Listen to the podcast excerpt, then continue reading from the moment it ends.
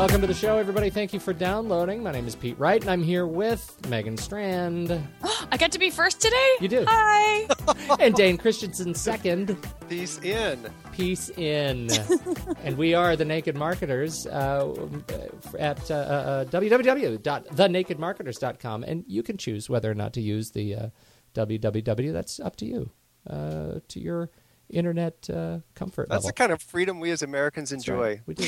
We have a good show for you today. It's uh, we have a guest who was scheduled to be on the show in our first like second or third week and had to had to cancel on us and uh, he's he's back on the show. Brian Kurth, uh, founder of vocationvacations.com. He's a terrific guy, a wonderful entrepreneur and um, and has a lot of great things to say about how he built this really unique business uh, and uh, and how he gets it, the word out to the world. So we're very much looking forward to a conversation with Brian a little bit later. Uh, but first, we have uh, we have stuff on the brain. What's first on the brain, Megan? Oh, I don't think I'm first. I think you're first. With YouTube. That's not a very good handoff, though. If I'm handing it back to myself, it's more of a boomerang. Uh, and let me go ahead and go first. Yeah. so especially as I was only ready for the handoff, up and to the handoff. Uh, uh, but the the story is actually an interesting one. YouTube wins the case against Viacom. Uh, and you know we talked about this this uh, Digital Millennium, Millennium Copyright Act um, uh, case. Viacom was suing YouTube for violating their copyright and, and uh, hosting vi- uh, Viacom copyrighted material on YouTube. And the story we talked about early on was that you know there was evidence presented that in fact Viacom was secretly posting their own content onto YouTube. Which And- they still think was perfectly acceptable behavior. Right, right. And then they would go and submit these DMCA takedown notices to have YouTube remove the the um, uh, the video uh, content from their website. Well, the the uh, the court granted a summary judgment for Viacom's lawsuit with Google. 30 pager, by the way. Yeah, it was a big one. They had a lot of words in order uh, to define what this meant. Uh, what it really means is that uh, YouTube is safe. They are uh, they are safe under the safe harbor of the Digital Millennium Copyright Act, as long as the the the um, I, I think the the nuts and bolts of it, it all sort of boils down to this. As long as YouTube continues to work with copyright owners when a DMCA takedown notice is presented and they take down the material quickly, Which they've been shown to do. They have been shown to do. Uh, they uh, are considered safe and they are considered just a, a neutral third party host, just like an ISP.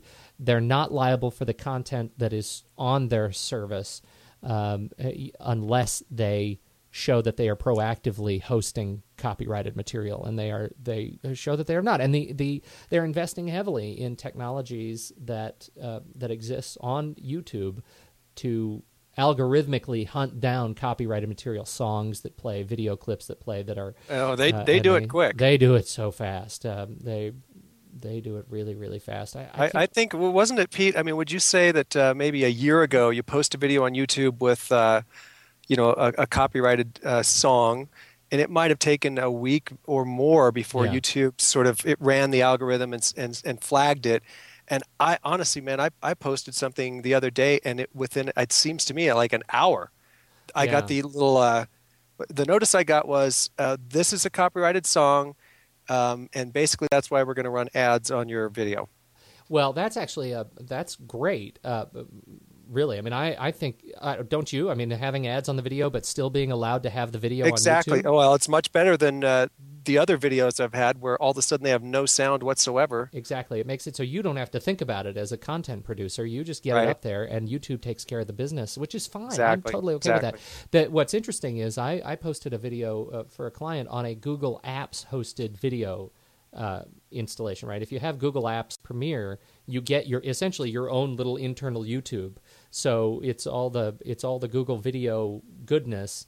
But no one in the world can see it other than employees of the company. And I posted this. It had actually I didn't even remember. It had a clip from the Office theme song uh, in the video, and that video was just axed on upload. They said this has a Oh, wow. copywritten Really? song in it, and so you can't see it. You can't. We're not even because there's no infrastructure to run ads in the Google Apps video implementation. So, so you just don't even get it. I think as soon Hey- as hey- they, yeah, Pete, on a future show, can we get in depth about Google Apps Premier? sure. I'd I'd really love to to dig into that one. Future Yeah, show. yeah. Sorry. No, it's great. Uh, so anyway, good news for YouTube. Actually, I think really great news for people in general. Uh, to to keep, Oh, absolutely. keep Viacom out of. Uh, And, and when are they just going to scrap the Digital Millennium Copyright Act altogether? I mean, wh- seriously, isn't the premise that digital is so vastly different from analog that it requires a whole different set of laws? yeah, but I, I don't think we're any closer to having that different set of I- laws. we're not. We're not. Copyright just, is an ugly. just kind of kills me. Yeah. It But does. anyway. uh, but uh, you know that's that is what it is. What else do we have to talk about? Dane, you've got something, please. I wanted to talk quickly about something that I'm excited to uh, to test tonight. Uh, it launched yesterday, uh, and I didn't find out about this until I read the uh, New York Times article from yesterday that um, uh, NPR has a new music app, uh, and it essentially uh, it, so it's not a new you know. Um, you know, it's not a whole new branch of, of NPR. Uh, the, NPR has done, and the, as the article sort of gets into, NPR has done a fabulous job of being a hub uh, for all kinds of music, uh, all kinds of great music. They have excellent sort of you know editorial taste uh, that runs through many musical genres. Uh, uh, they're a, a great source of discovering new music. They're also a great vehicle uh, for new and emerging artists or artists who's maybe been around a while but have it's been 20 years since they released an album. Um, whatever. It's a it's a great place, a great vehicle to get their music discovered. So. Uh, you know, it, it just continues to be interesting to me. Uh, and um, anyway, I hate to keep bringing this up, but that the music industry, in my opinion, is take takes a really long time um, to sort of work their way evolving through this digital landscape, right? But NPR has been a, a, an excellent place. Um, you know, for people to to share music, or you, you can get downloads. They, they they have all kinds of, and you guys have, you know, probably had lots of experience with. Uh, um, is, is it all all music considered? I think something like that. Right. All Uh, songs considered. all songs considered. Yes, sorry. Um, uh, my brain's not awesome today. Uh, and um, uh, Tiny Desk Concert Series. Did I get that one right? Um, but anyway, so great place to find music, and now a new app uh, that uh, right off the bat, lots of downloads, and and and just uh, a more and more opportunity every year, really, for NPR to continue to be an important uh, vehicle for music. Well, and you know, I think it's an interesting commentary that NPR is, you know, as digital as everything has gone, and you know, there was a there, there was a while there where everybody was saying, you know, National Public Radio is is going to struggle in the digital as the NPR kind of national station is competing more and more with affiliates and. And I know there's a struggle there, and I know there's a struggle in, in public radio and in public television in general. But you look at the direction that NPR is going, it's really so progressive, uh, and uh, and has become, I think, even more of a staple. uh, Certainly, in in where I get my news, and as popular as the NPR apps are, uh, you know, I have to believe I'm not alone. Uh, the NPR news app on the iPad is one of the best news apps I've I've downloaded. I use it every single day. It's really fantastic, uh, more than I use certainly the the web or the radio. Mm-hmm. Well, I think it's just interesting and uh, to see how a traditional media outlet is sort of reinventing themselves. So well, it's at, at traditional and and yet kind of non-traditional. I mean, NPR has been sort of on the leading edge, bleeding edge, and lagging edge of in so many different areas across the spectrum of communication. So I think it's Well, really they- great to see what they're doing. They they posted on their uh, the app. They've got a ton of Bonnaroo stuff, which I haven't even checked out yet. Would but um, looks Yeah. great. Right, right. NPR, by the way, I mean, I, I, I think NPR was uh, one of the first, uh, I guess, major news outlets to really successfully embrace uh, podcasting. Yes. Yeah. Yeah, you can get just about every one of their shows as a podcast and have been It- from early on. Now, as you mentioned, Pete, they're fantastic at uh, streaming. You know, you, you don't quite have to go the podcast route No. if you want to go straight to All Things Considered or whatever. Uh, the NPR app uh, just makes it a, a great tool for, for live streams or uh, day of streams uh, without quite needing to do a full podcast transition. Right. So, And they Right. also do a great job of handing that back to your local station. I mean, if you're listening Yes, to the story, right. you can you can listen to it on your station, and that's that's a great connection to the community. So anyway, Absolutely. Fantastic. Very cool. That's a good one, Dane. Good one. Thanks, guys. I've got a good one too. Can I talk about my Please good one? talk about yours. So, Harvard Bus- Business Review this week came out with an article. It's called "In Marketing, South Beats North," and it's, it's essentially based on some recent research uh, by a couple of guys, one out of UC Berkeley, one out of Yale School of Management, and they did a paper and showed that all of us subconsciously link cardinal direction with vertical position. So, north um, is equates to uphill, and south equates to downhill. Um, and so we, what we do subconsciously when we think of north and south in directions is that we think um, north is harder because it means going uphill, and south is easier because it means going downhill. So the the article was talking about implications for marketing, and when you're talking about you know maybe your location being north of somewhere, well, you don't really want to say that because it implies oh it's harder to get to. You want to say it's south of somewhere because it's you know easier. So it's just uh, a really fascinating article. I highly recommend it. We'll put it on the show notes.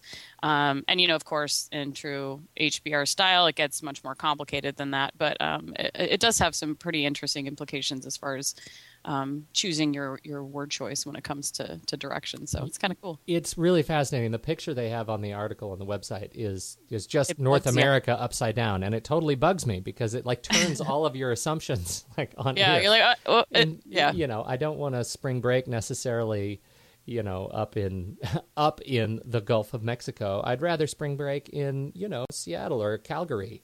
Well, you know that sort of that is interesting though because you you think of like oh I want to go south like with Yeah, living but that sea, you yeah, know? but, it's that's suddenly like- not right. Yeah, why would I want to go to Calgary?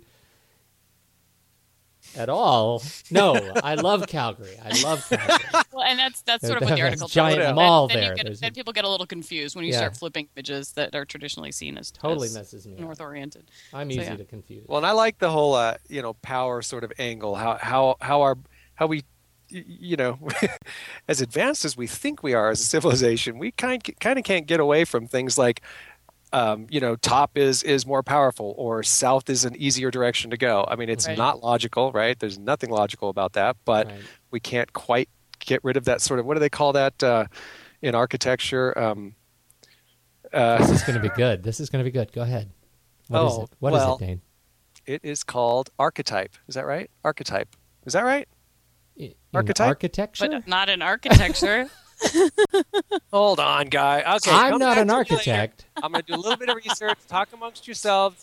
I know there's a word there that has a use in this uh, context. I Okay. really, I and there look, goes Dane for the rest of the show. I look forward to that. Hey, Dane, what's the opposite of architecture? Oh Oh, Oh. yeah, that was it. I did it. All right, can, I- can I talk now? yes, There's please. so many- Um, I, I want to talk about uh, today as a national holiday. Today is, um, you know, it's officially June 24th, 2010. And, and if you didn't know, uh, Apple has released the uh, uh, their new uh, iPhone. Uh, and on the same day, that's actually not the story, ironically enough. The story is Microsoft opened a new store right next to one of Apple's stores today which I think What? is hysterically funny in um, uh, uh, in the fashionable Fashion Valley Mall in San Diego. And Microsoft has a history of doing this, picking the biggest Apple holiday that they can find they, they can find and and uh, and doing their best to to uh, suck some of the energy out of it and uh, and open the iPhone store or open their Microsoft Wow. store. But it's it- like Lowe's and Home Depot. it is. It's hysterical. Um, what's really funny, I, there are a couple of things that are funny. The image, first of all, shows the banner of the Microsoft store about to be open with lines of people outside who are, I think, actually waiting for their iPhone uh, right next door. But uh, what's what's more interesting to me is you know how, why why do they do this? They've done it before, and and why do they keep doing this? From a marketing perspective, somebody give me the justification for wanting to get in on somebody else's uh, um, somebody else's day and 'Cause you're a and jerk. try to find oxygen in this vacuum. I mean, here we are talking about it, but I think it's a little bit of a of a you know isolated. You know, maybe we are looking at it from a different perspective. Why would you possibly want to jump in on this kind of a media uh, media circus? Because you want to make sure that you're still being talked about and noticed. Are you being talked about and noticed at all? We're, we're when we- talking about it. but we're a marketing show. We're supposed to. Te- we're telling that we're saying it's a foolish thing. It's stupid. It's Well, I just don't even know what you're talking about because I'm too busy proving I myself gonna s- right over here. Okay. But keep going. Uh huh. Come on, you know what I mean? I mean, don't have an explanation for you. I just think it's jerky and. Do you and know you who's what? gonna? You know who's gonna be there? Not an iPhone, but professional skateboarder Rob Dyrdek. Okay, well that's why you care, you know, because you've got this other weird market that's going to show up. I mean, what you is know they're raffling. They're holding a raffle. You know what they're Are they going to play raffling bingo off? too? Do you know what they're raffling off? A Microsoft Zune. But the Zune isn't good enough, so they're raffling off a flip camera. You're kidding. I'm not. I'm. Not, I mean, come on. You know, Pete, the people That's who awesomely hilarious. the people who are who are going to jump on this bandwagon, that, as you're suggesting, are the people who think that all exposure is good exposure, right? Mhm. And and uh, I don't know if anybody caught the uh, Jerry Seinfeld comments about Lady Gaga the other day. Anybody? No. No. I don't know. Oh, was she uh, about her getting kicked out of all of the? Um, Well, she was in his box, I guess, at the Mets game or whatever. I don't know. He's he's like he called her a jerk. He said she's a jerk, and and uh, he said something to the effect of, you know, there are a lot of people that uh, he said I'm not one of those people that think you know all, all exposure is good exposure. Bad exposure gets you killed. bad exposure, you can get cancer from bad exposure. oh God, that's awful. Uh, I, a correction. I'm looking at the gallery, and it looks like they're actually giving away a bunch of Microsoft shirts. And the people in line, there are people in line for the Microsoft Store grand opening. I find that fascinating. Are they 18? Well, they're yeah. actually, they're wearing. That's- I've got that's- some that's it. fuzzy, They've got a different market. fuzzy slippers. Ho- lots of hoodies. Seriously? Oh, there are a lot of hoodies. Is is is Zuck there? Zuck is not there, although I think he uses a Mac. Uh, Do you think no, there are people? I, I bet there's somebody in in line who has a tattoo of the Windows logo on their arm. Yeah, There has Yeah, to be. Probably right. There's a tattoo for everything. Anyway, I I just think it's silly to why not try to establish your own your own hot national holiday. Uh, because you just, I, I just don't think there's as big, eh, particularly when we're, uh, at E3. You know, we talked about E3 last week, but we didn't talk about the Microsoft Kinect extravaganza that Cirque du Soleil did, uh, which was huge, huge. I don't know if you guys have seen any clips of this thing.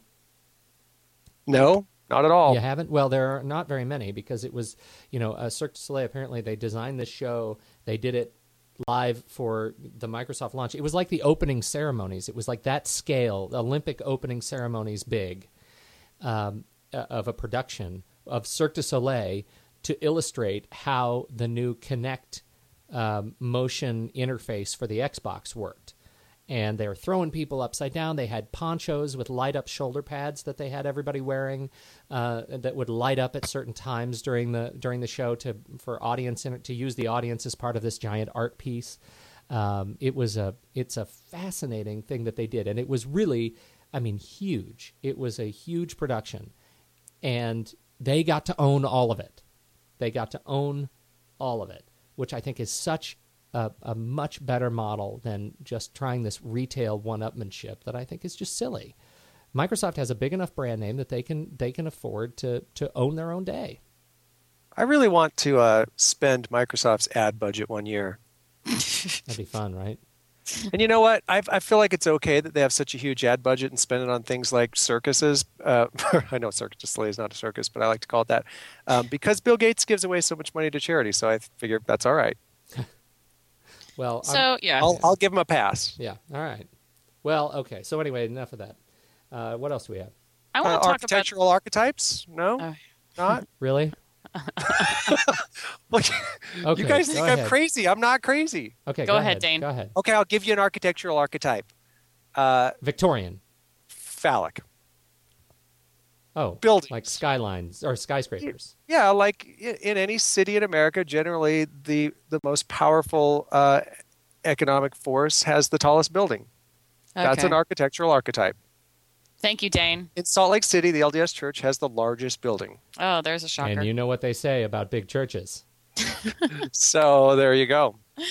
oh, okay. on to the we next need to story. talk about something else. yeah. Now, Megan, I know I I, I posted the Electrolux Oh. story, but I think you should talk about it. Oh, you know, You're the um, resident greenie.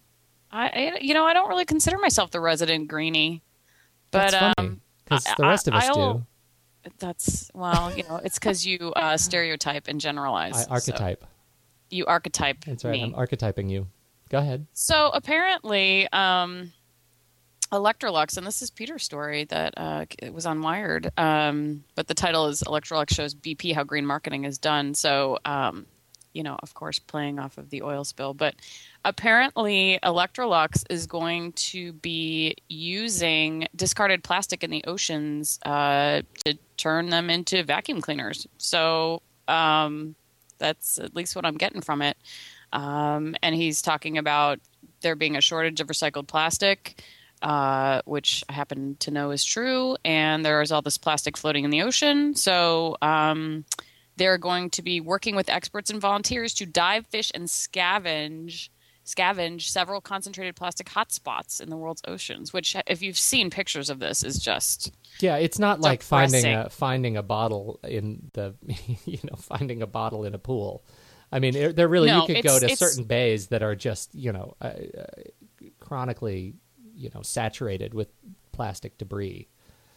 Well, it, well, yeah. I mean, like literally huge fields of plastic Yeah. where this plastic converge. I mean, it's really enough to make you sick and not want to ever use plastic ever again. But it's interesting though that Electrolux is coming out with this because I, when I was at the Cause Marketing Forum a couple of weeks ago, Pepsi was there and they talked about there being this shortage of recycled plastic. Like they recycle as much as they can, but there is a shortage of recycled plastic. So.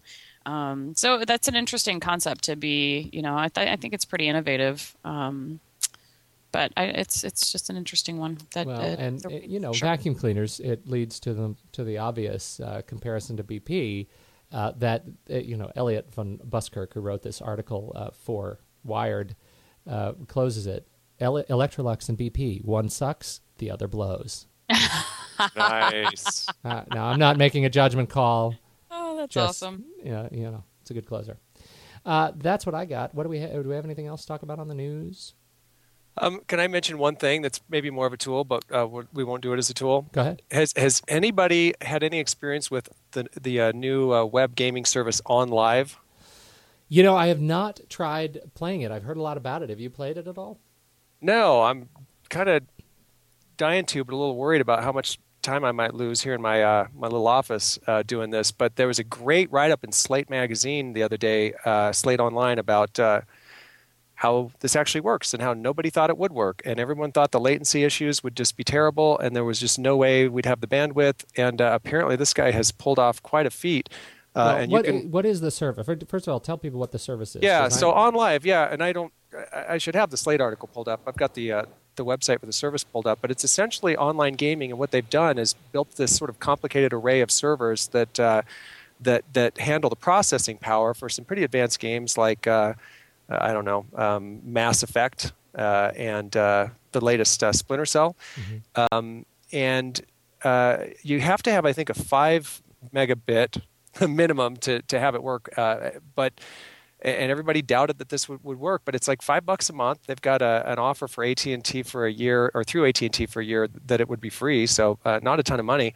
Uh, and, and i would i guess encourage people to go to slate. It's still one of their sort of top featured stories but um, uh, it does a great write-up about uh, you know all the doubts going in and, and how uh, this thing not only seems to be uh, working kind of better than expected um, but there might be some real upside to the to the you know now that uh, I guess the streaming seems to work okay, and if you've got the right um, like it doesn't work on wireless, but you know if you've got a good connection at home, you can kind of play it on anything. Um, uh, an old Mac, you know. Um, uh, your Windows machine that uh, you know is four years old. Um, you, you don't have to have great processing power. Just probably want a good screen and, and a good internet connection uh, and you have access to these games. And, and he kind of makes the point, which I think is interesting, that you know, sure, um, uh, platform consoles were built uh, to be optimized for games and, are probably the best um, hardware you can purchase, you know, for really advanced games. But it's rarely really used. This sort of spreads all that you know muscle power out there, and and may even over time allow them to have games that are maybe more advanced than what you could put on a console because they're going to have their own servers and and there's you, you have to read the article to sort of get into how they've sort of split the the computing array uh, to to um, uh, combat I guess the latency issue that was sort of their biggest challenge launching it I think it's like an 80th of a millisecond uh, is uh, where the uh, like the human brain says, "Hey, this is no good."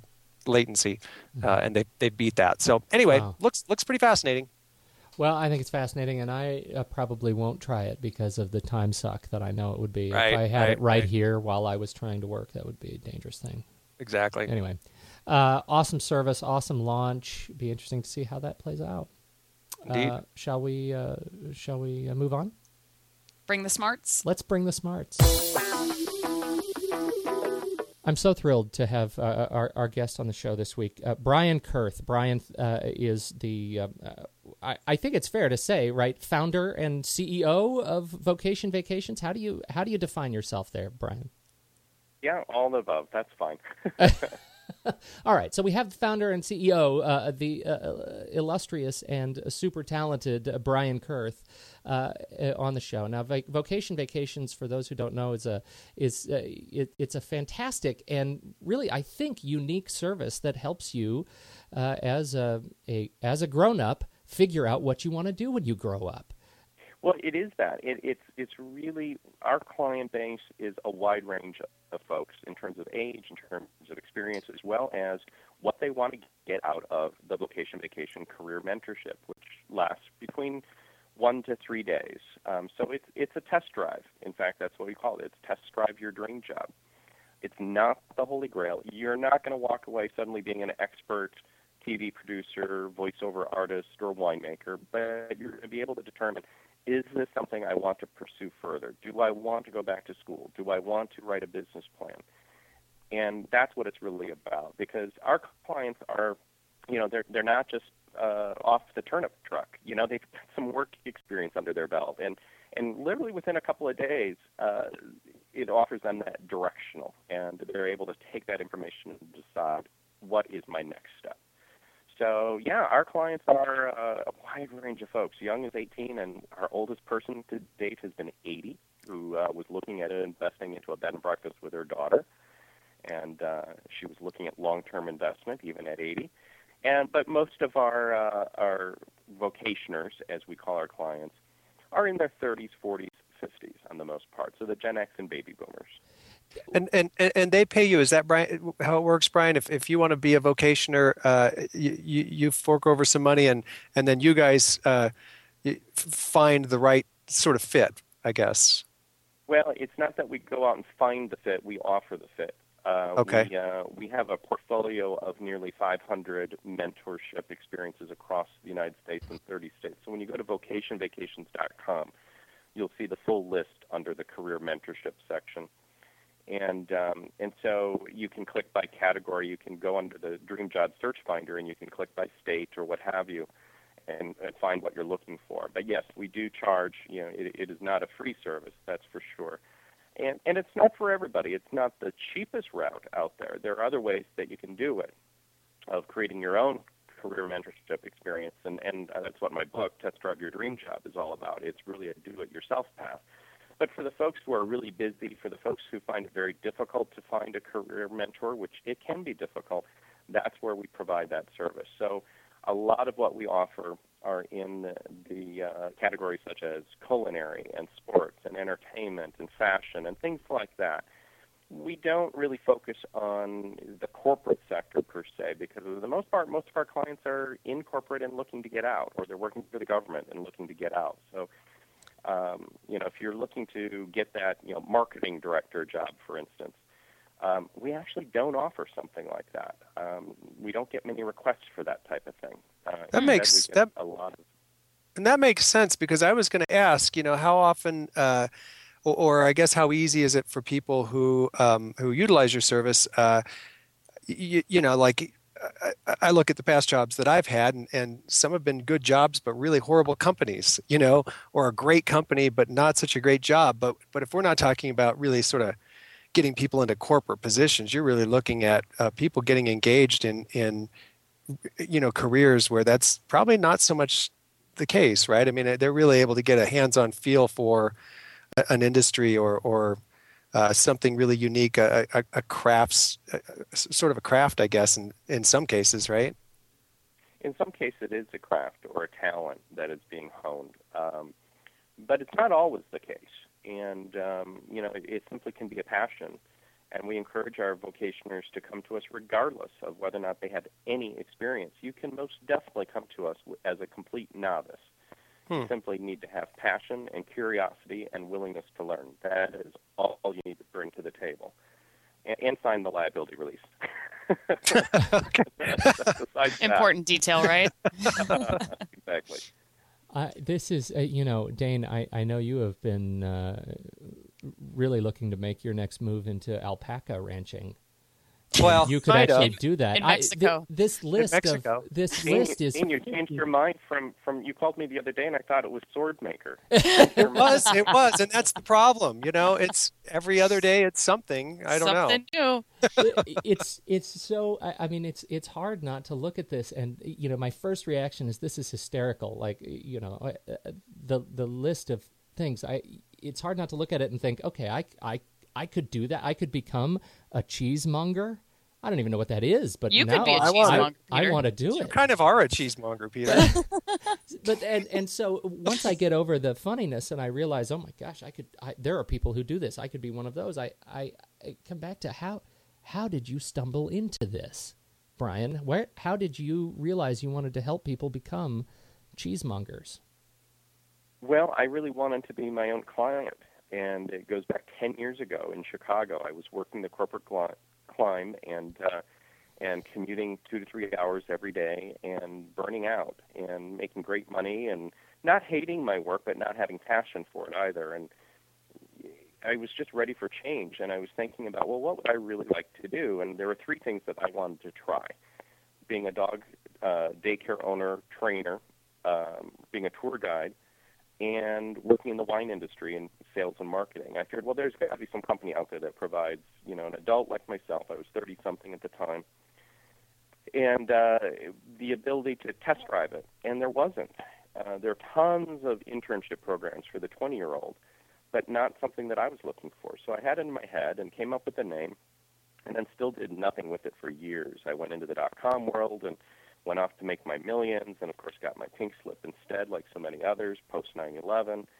And you know, so the millions did not occur, and and um, so to make a long story as short as possible, I traveled across America for six months and talked to people, and I would I would ask, you know, so I'd meet Pete in the Grand Canyon on a hike, and and ask, you know, I would ask him, so all right, he's a marketing person today, but really deep down Pete always wanted to, to you know, be a brewmaster. And uh, so I kept a log, kept a journal, and uh, moved to Portland, Oregon. Fell in love with it, moved, and uh, went into the wine industry myself for a year. And while working in the wine industry, I started building out vocation vacations. And I had to throw myself at the first set of 10 mentors, all in Oregon, in order to start the business because I couldn't just create a website without mentors. I needed mentors without a website, however, how could I convey the message to these prospective mentors? Well, I was very lucky and talked to amazing people, and uh, all ten are still on board today. I'm thrilled Wow. to say. Uh, who was your uh, uh, Who was your first uh, mentor? Amity Vineyards, Myron Redford in, in McMinnville, well, Amity, uh, uh, Oregon. Sure. down in the Pinot Noir Valley, and uh, just great guy. Um, totally got it and said, "Sign me up." And um, you know, he now jokes whenever I'm down there. He said, "Brian, you sure have changed in terms of just mentality and appearance." You know, I showed up with my with my uh, you know polo shirt and my khakis, and you know I'm you know at at this vineyard and looking you know business casual and and uh, you know trying to impress this prospective mentor. And now I just show up and you know I'm in shorts and my tennis shoes or whatever, and and uh, and it's just been a wonderful ride. And that was uh, well that with him signing on board, that was more like six and a half years ago, but launched the business six years ago, and um, it's been a wild, wonderful ride ever since. Well, I That's amazing. That's uh, it is. It's a f- it's a such a fascinating and and unique business that you've built, and I think you know one of one of the uh, one of the things we wanted to talk about is just how it has developed. Uh, you know, you say that the the business has developed in a very organic way. What does that mean? Well, that means that it was completely bootstrapped. Um, I funded it myself, and so with that, um, you know, I I just as a reminder again, I, I got the pink slip from that dot com experience, not millions of dollars. So I did not have a great amount of money to invest into this idea. So it completely has been a bootstrapped startup. You know, it's the longest startup probably one could ever imagine. And it has all grown organically through just online, uh, people finding it online, as well as word of mouth, and uh, and working the media. Um, the media and the press were definitely in in my court, and and were huge fans right off from the get go, and that really helped. So it took us from being, when I say us, it's kind of the royal us because it was just me at the time. um, and it's still we're still a small company, by the way. I'm I'm still the only full time employee. My other folks are all contractor, part time based, work from their own homes, that kind of thing. So people think we're much larger than we are. We're not huge, and we like to keep it that way. We get a lot done, and um, so it grew. Uh, you know, launched in January 2004 with a little soft launch and got word out to 20, 25 different newspapers on the West Coast, and crickets chirped and didn't hear from anybody. And then March suddenly, out of nowhere, there's a little blurb. Someone from that press release got it to Outside Magazine. Outside Magazine did a little blurb in March. By May, we were picked up by the AP, and we were suddenly in you know 200 newspapers across the globe. And at that point, then I didn't even I couldn't fulfill I didn't have um, you know enough mentors to fulfill the, the demand, and they were all in Oregon, and not everyone wanted to come to Oregon, and uh, so that's where I had to de- dedicate myself to it, and I quit my job in the wine industry and dedicated full time then, um, starting uh, the spring of, of 2004. So when you talk about media and, and PR being sort of a cornerstone of, of your strategy or what has propelled you to the success that you've had, um, can you talk a little bit more about you know how you presented that idea to the media? I can see why they would pick up on it. I mean just just the sheer visuals of some of these great experiences you're providing are you know would make any producer drool. But i mean how did you approach it um, can you talk a little bit about ta- tactics and strategy well, as far as media outreach? Yeah, it really was. Well, first of all, it was an education process. We had to educate the media early on, um, and I would not recommend, you know, media as your engine forever when it comes sure. to marketing. But it was it was great for us to launch. Absolutely, we were unique. We were different. We were the only ones doing it, and uh, and still are. And um, the uh, so the approach was education. The first take from the media was, "Oh, this is Fantasy Island, and you're Mr. Roark." like, no, no, that's not it. You don't get it. This is career mentorship. This is yes, it does have vacation in the name, and that that's meaning that you can you have this career mentorship on an otherwise traditional vacation that you're taking from your stuck in the rut corner office or cubicle job.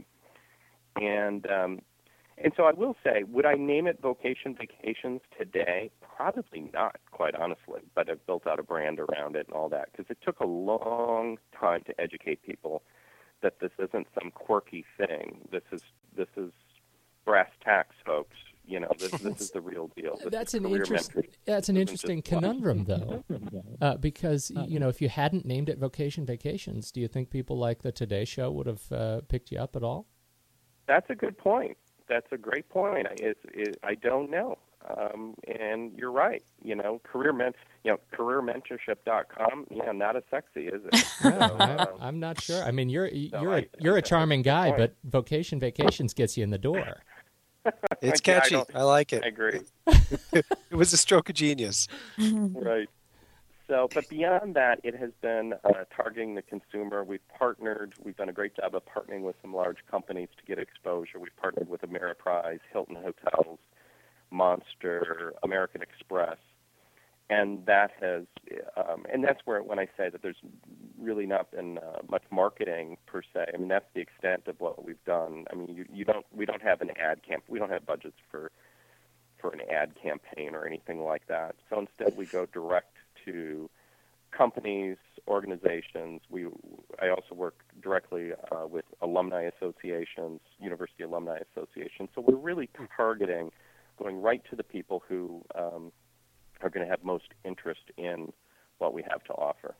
So you have a, a marketing uh, director. Is that primarily what she does? Is is really uh, you know just trying to set up those relationships and and and build Right. it through a She's- networking, I guess.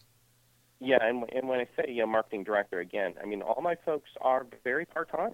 Um, you know, and, and it's summer, and so there's not as much happening, and and she has kids, and and so it is. Um, you know, we're we're kind of a, a unique little company where we're able to get a lot done, and we do it in a, a very smart manner. So, Yeah. um, you know, I don't want to send out the false impression that you know we have some fancy offices and there's the marketing director in the corner office with views of Mount Hood. That's not what it is. In fact, in fact, Jen is out in uh, in New York. We're virtual. Uh, Jen's in New York. Uh, Lisa is in Texas. In fact, Lisa is, as we speak, in an RV exploring national parks for a couple months and literally running things virtually. Um, and then the rest of us are here in Portland. Interesting. What what are are some of the um, common attributes, if any, Brian, that you see uh, with the people who who come to you, or or do you think uh, it's really just the um, I mean, is there something? Is there sort of like a, a you know a personality profile that says yes, Yeah. this is a very restless person? There is actually. There are two types of people on the most part. There is the person who's stuck in a rut and who is burned out, and um, but has um, you know the fire in the belly. They they they have not lost hope. They have hope. They have curiosity. They want to learn. They are positive thinking. Um, that's a, a bulk of our business. But the other type of person is someone who's just doing it for fun. We actually get a lot of folks, especially this time of year, where they're taking a vocation vacation as a gift. And it was gifted to them by Hmm. a loved one, and it's just for fun. We also have That's some intervention gifts where, Intervention. people are saying- you know, I'm so tired of my sister complaining about her job that we all teamed up together for a birthday. That is such a That's great awesome. gift. I love that idea. Yeah, so we have intervention gift giving, which we love, but but a lot of the gift giving is you know Father's Day and and, Huh. and birthdays and anniversaries, and it's those gifts are generally areas like winemaker, brewmaster, sports announcer, um, voiceover artist, fashion, some some things that where people may not necessarily go ever plan to go into that career, but it's the path not taken for a couple of days, and people really enjoy it. So again, going back to the common denominator is people who want to learn, they're engaging, and they're curious. I, curious is the adjective that I use most. Did Hmm. you ever see that uh, when you were starting the uh, starting the organization? Did you ever envision that people would actually be gifting your service? You know, that's a great question. So no, cool. I did not. It was never part of my huge one and a half page business plan. um, and and um, never imagined. But but guess what? The very first vocation vacation ever sold was a gift from a woman to her husband, um, and it was a brewmaster package. Oh, that's cool. Uh, so uh, let's let's talk a little bit about uh, uh, about you know how, where you're getting the word out. We talked about the you know using the media. How did you uh, you know when the, the phone starts to ring and you get people like uh, you get organizations like the New York Times and ABC News and the Wall Street Journal and Fox and uh, you know the the litany of of uh, major media outlets that have wanted to talk to you. Um, did you have any practical media experience prior to this sort of flood of uh, of media inquiries, and how did you get yourself None ready? whatsoever. Yeah, none whatsoever. And I've and I've actually never done any media training. I'm not opposed to doing some, but I've never done any. Um, but I have. I've, I've had uh, my first press media person on board was my old boss from Ameritech in Chicago, who, uh, as just as I was launching Vocation Vacation, she was starting her uh, public relations firm in uh, in Fort Worth, Texas, and it worked. And so she and I teamed up, and and so she had the front end savvy, and then all I had to do was you know talk on the radio show or be interviewed on TV or you know do a phone interview for you know a print uh, article or what have you. And it really worked. And um, and as she increased her savviness, as you know, so did I. And um, so it really now have there been tips along the way from people? Absolutely. And have I reached out and asked people, what do you think? How should I handle this? Absolutely. but I've never done a, a, a formalized media training uh, in any way. And now Diane Haynes, who handles our press and media, um, is she's here in Portland, and she's the former vice president of PR for uh, U.S. Bank. Um, and I pulled her out of retirement um, to come on board. And as as my old uh, boss's business was growing down in Fort Worth, um, she couldn't dedicate as much time to vocation vacations, and so we transitioned it three years ago now from Kelly to Diane, and Diane's just been wonderful. And so, um, and we do quite honestly, and I don't mean this to be conceited in any way. We we don't do a lot of proactive media at this point, at this juncture, because you know we've kind of tapped it, we've we've kind of milked it. Mm-hmm. But the reactive, uh, Diane handles. You know, whenever someone in the press and media comes to us, and instead we're really focusing more on the partnerships that I talked about, the the corporate partnerships, and the um, and university alumni associations and things like that. And and really, with me doing a lot of speaking across the country, so and the advantage there is we now own the process. Whereas, as you know, in the media, it's great. Don't get me wrong; it's fantastic, but you don't own the schedule. You don't know if and when it's really going to run. Whereas, if I'm giving a speech, you know, I know that I'm going to be giving a speech. If we're partnering with Monster, we know that we're going to be partnering with Monster, and the launch date is, you know, August 1st or whatever. That seems to be, given the the folks who come on, you know, our show certainly. Uh, the nature of things to come. It's this this idea of um, of engagement marketing, of really owning uh, your own story, and uh, and and it, it sounds like that's that's the direction that Vocation Vacation certainly has always uh, been taking of, of of really telling your story. How do you use uh, your own, uh, for lack of a better word, this seems so corporate, but your own assets um, in in telling your story, your own vocationers? Do you have, uh, you know, are we, uh, do, do you see a lot of folks who actually go out and, and become cheesemongers and winemakers? And, and uh, oh, yeah. And, uh, how do you, Absolutely. how do you have, do, hey, use those? I'm really excited that, uh, well, two part answer to your question there. First of all, um, I do. I still to this day tell people, you know, my personal story when, when and if appropriate. You know, in terms of just letting them know that, hey, I've been there. I know what you're feeling. I've not only done the corporate thing, and it's not corporate bashing. My gosh, we constantly work with people, you know, corporates, um, you know, with our partnerships. So it's not that at all. It's just that it's really helping people plan for their future. It could be the future, especially in the last two years, could be tomorrow because of the layoffs. You know, I'm employed today, but that could change tomorrow. Um, in a good economy, as we had, you know, three, four years ago, people were thinking, you know, I'm not looking, I, I'm okay. I'm just thinking more five, even ten years out. That's fantastic. And so, yeah, I definitely incorporate my own personal transition and reinvention um, and, and it becomes part of the whole uh, you know persona of the company basically. And um, but in terms of the the other career transition stories of our clients, I mean it's phenomenal, and we actually don't have the number right now as of how many, but it's for sure hundreds, if not thousands, and of people who have made a, a, major career transition or are in process of doing it. They're writing their business plan. They're back in school they quit their job, what have you, or they've launched their new business, or they're now working in their dream career, completely separate career from what they were doing when they took their vocation vacation. And a lot of those uh, career transition stories, we're loading them up out on our website, and um, and it's just exciting as all you can imagine to load these up and see these transition stories, you know, with the person's photo.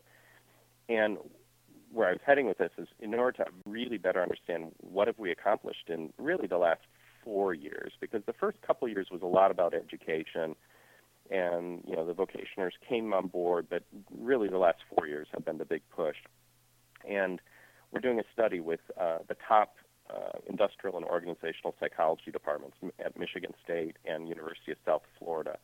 I've asked them to collaborate. They said yes and um, and so they're tapping into our database of thousands of vocational alumni to find out what motivated them to take the vocation vacation. What fears did they face? What obstacles? Where are they now? Kind of like the VH1 show. Mm-hmm. Where are they now? Mm-hmm. And um, and to really then quantify and qualify um, our vocational alumni uh, database. And so that uh, we'll have more on that later this year, and I'm so excited about that. That sounds like another book in the making.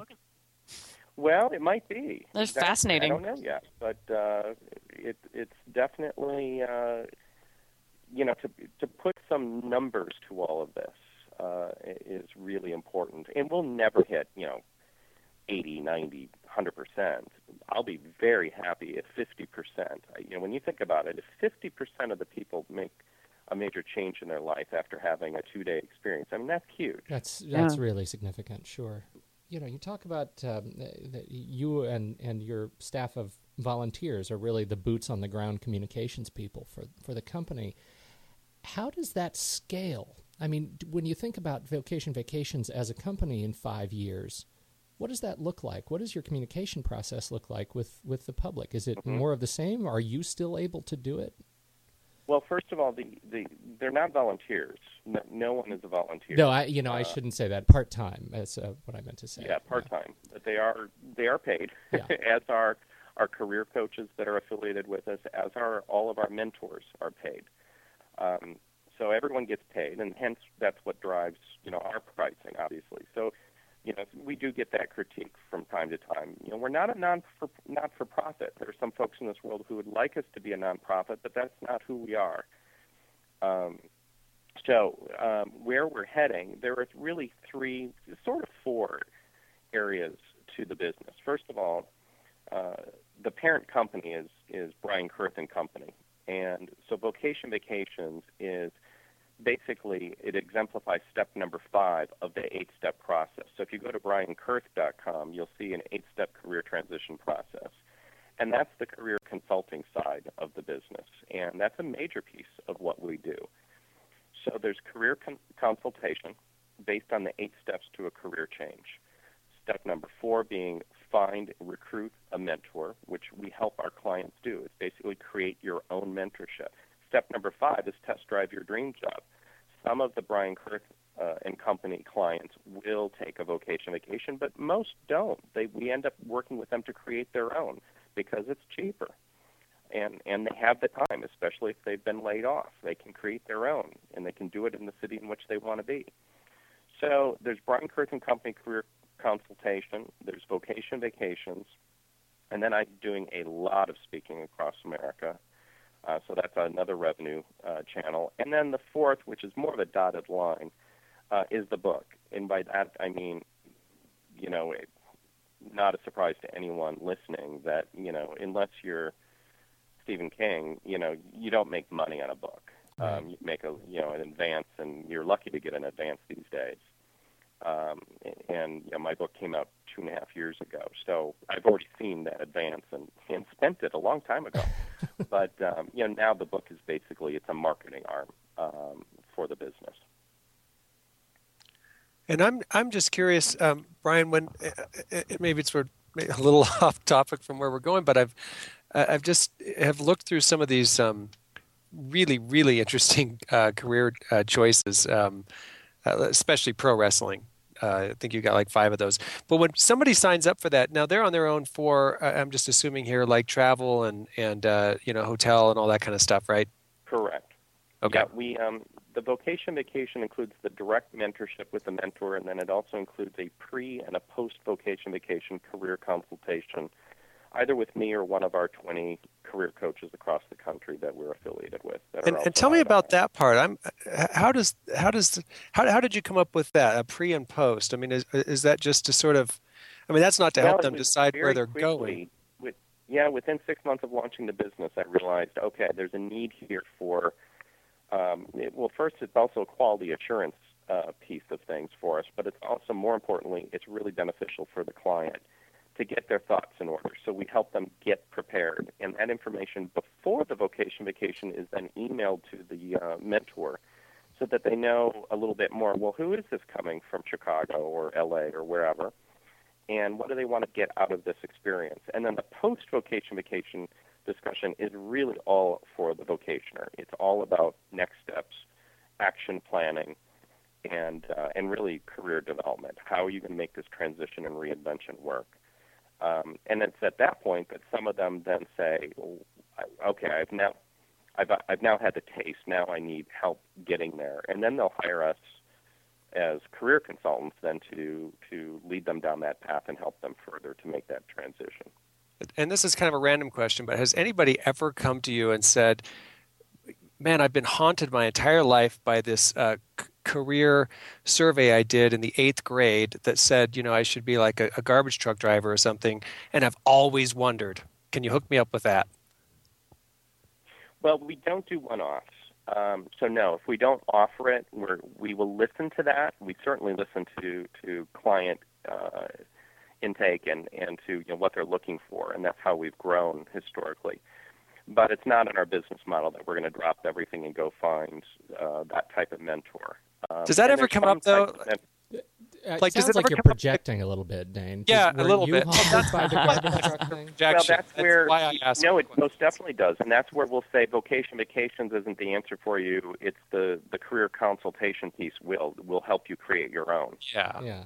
Okay. um, and Career- that's where Brian Kurth and. Company come in. So we'll direct you then to briankurth.com versus vocation vacations because there's not a, enough customer demand for X, Y, and Z, or Yeah. we simply can't do it. It might have too much liability. You want to be a police officer, or you want to be community relations for the fire department, but we can't do that either because we we are a for-profit business and we can't profit off from the taxpayer, which is paying, you know, the services of that fire chief and what have you. But as a taxpayer, you as an individual could go out and create your own uh, career mentorship with your with your own police department or fire department, using that as an example. So that's where we help you through that process with Brian Kurth and Company versus Vocation Vacations. Vocation Vacations is plug and play for those who fit within the um, you know the 185 different vocation types that we offer today. But for those who don't, we're still there for you. But we're going to help you create your own. Well, it's Well, And it if you don't want to do that, then you read the book and you to really do it yourself. Okay. Well, because it, it makes sense that you know when we're dealing with with adults, there's sort of you know I mean they're going to sort of do a career search, see what's available, uh, or you know have something in mind. But I, I I just was a little curious if people do kind of come and say, "Man, I don't know what I want to do. Can we talk about that?" Well, that's I just I just know I'm not happy. Yeah, oh, absolutely. But that's the career cons- Yeah. piece. Yes. That's where Right. Right. step number one of that is absolutely the figuring out what your passions are. And and we work with some assessments. We don't do a lot of it. In fact, we rarely, rarely, rarely do the Myers Briggs or the Strong or anything like that. Okay. We do work with Marcus Buckingham and, and Donald Clifton um, in terms of of uh, with the uh, Now Discover Your Strengths, which is a great tool Oh, yeah. of the Strength Yeah. Finder oh. 2.0. You know, and, and that's I think one of the uh, one of the really uh, the lessons out of this is the fact that there is uh, there is a model, there's a system that you have built around kind of this jewel of vocation vacations, but it's it's a much bigger system, and I think you've you know I, I think it's a fascinating. Um, you know, and scalable path uh, that that you've created here, and it's really it's uh, as as absolutely predicted. I think we could talk about this for much longer. Uh, but we're running to the end of our time here. I just want to say, you know, our deepest thanks for, for joining us and and um, and teaching us a little bit about vocation vacations and and uh, the way you communicate to the masses. Well, I really appreciate it, and it was great. Thanks so much for having me on. Now, Brian, before we let you go, where uh, you know we've already talked about vocationvacations.com, briankurth.com. That's K U R T H.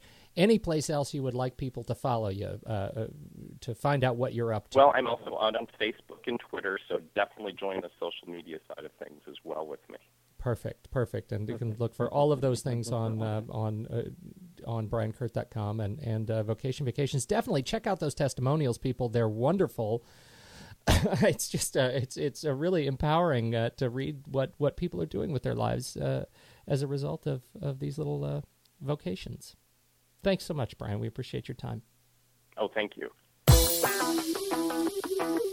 I like that Brian Kurth. I like him. Uh, I, I'm glad he joined us on the show. Do you guys like him? Did you like? You were did you were going him? for a green eggs and ham thing there, Pete. Keep keep keep with No, that. I- no, I I like that, Brian- Brian. He was great. like he was Brian great, Kurth, you guys. am. I mean, he just um I just I love the way that he's organically built this business. Um I just think it's a great concept and I, I could see I as I said to him on the show, I could see how people would pick up on it. I mean, just the the pure visuals Yeah. of it is cool. a great story. And It you know what? I story. I love any uh, uh, I guess any entrepreneur who who who just sort of sees a, a need. You know, I I love I always love that story where somebody says, you know, I thought, hey, somebody's got to do this, and then I found out nobody did.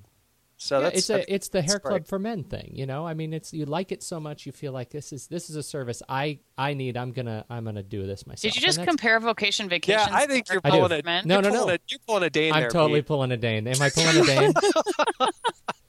no, you know, I liked it so much I bought the company. Like there's a there's a relationship there. Come on. Wow, That wasn't, the loosest of relationships. that wasn't that wasn't completely We're sorry, Dane, Brian. We're sorry. We we really enjoyed having you on the show. no, Hey, you know, I, I really like the uh, I, I like the whole system approach that that he's brought about, and I think it's one of those things when you investigate, you know, when you have the opportunity to sit down and have a conversation about what the business looks like and the background of the business and how it works, and you see that you know, as organic as he says, you know, he tosses it off sort of humbly that no, it was very organic, and we have no, you know, we had a one page marketing plan, we have no marketing budget, and yet you know, there, there's clearly been a lot of critical thought over the last, you know, six years as this business has, has developed into how how he can really help uh, help people who uh, are struggling in some way, shape, or another. And I think that's, uh, you know, th- that's what a great time for for that kind of a business to exist. Absolutely. Let's talk about tools. And you know, this is an awesome, awesome week because it's Dane's turn to to own the to own the It's tools. and Dane's I tool week.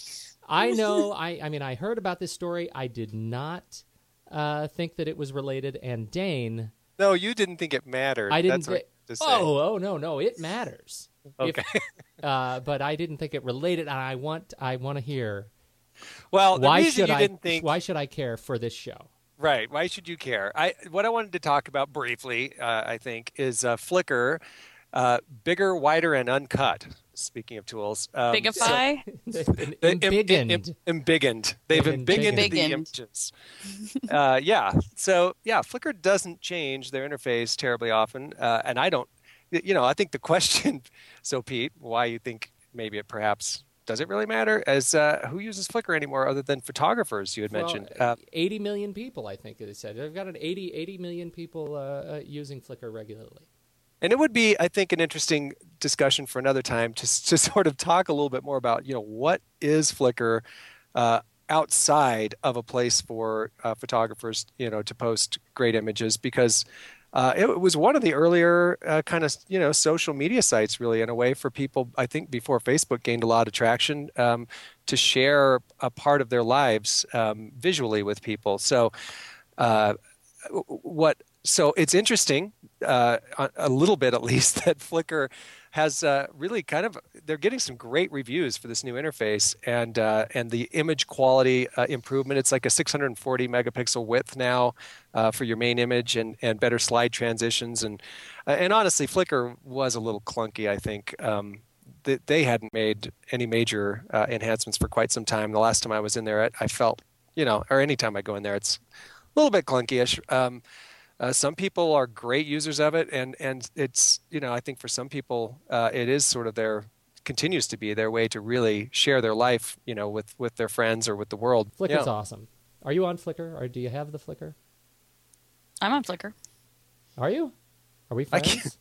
I think you just friended me Oh, recently. all right. I think you're my only friend on Flickr. I, I love the Flickr. I've got I've got I don't know. I well, you're a certainly don't have photographer, so yeah, of course you So love many. I, I did post my very first iPhone 4 picture on Flickr.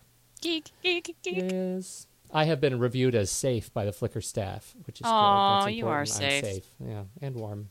And so, good tool, good tool, good talk. Thank you, Dane. And uh, do we have anything else to talk about? Please say we don't. Happy, We I, don't. happy iPhone 4 day, everybody. Megan, if people wanted to find, if people wanted to, let's say, embiggen their understanding of you and your world, where would you, where would you suggest they research? Uh, they can find me at Megan Strand on the Twitter or at Incouraged, which is I N C O U R A G E D dot com. And Dane Christensen. Strike10media.com, please. Thank you very much. What are we going to do to get you to tweet more? it's starting to bug me a little Every bit. Every show, every I Yeah. show. guess let's have an That's intervention. Yeah, we need to have a, a Twitter. I watched that the other night on AMC. So Oh, that yeah. Let's not go there. It's trouble. me into the room. It is trouble. Sorry. No, we have nothing more to talk about. All right. Well, I, uh, I'm at Pete Wright on the Twitter, and I'm at fifthandmain.com. You can learn more about this very show by heading over to thenakedmarketers.com. Find us on Twitter at Naked Markets, and uh, uh, uh, make sure to click on that handy subscribe in iTunes button uh, on the site to get us in the iTunes store for free and subscribe uh, because that's the best way. Who are we kidding? To get the show every single week without missing an episode, uh, unless, of course, we skip an episode, uh, which would be, you know, is probably for your own safety. uh, and so, on behalf of Megan Strand and Dane Christensen, I'm Pete Wright, and this has been the Naked Marketers. Bye, folks. Peace out.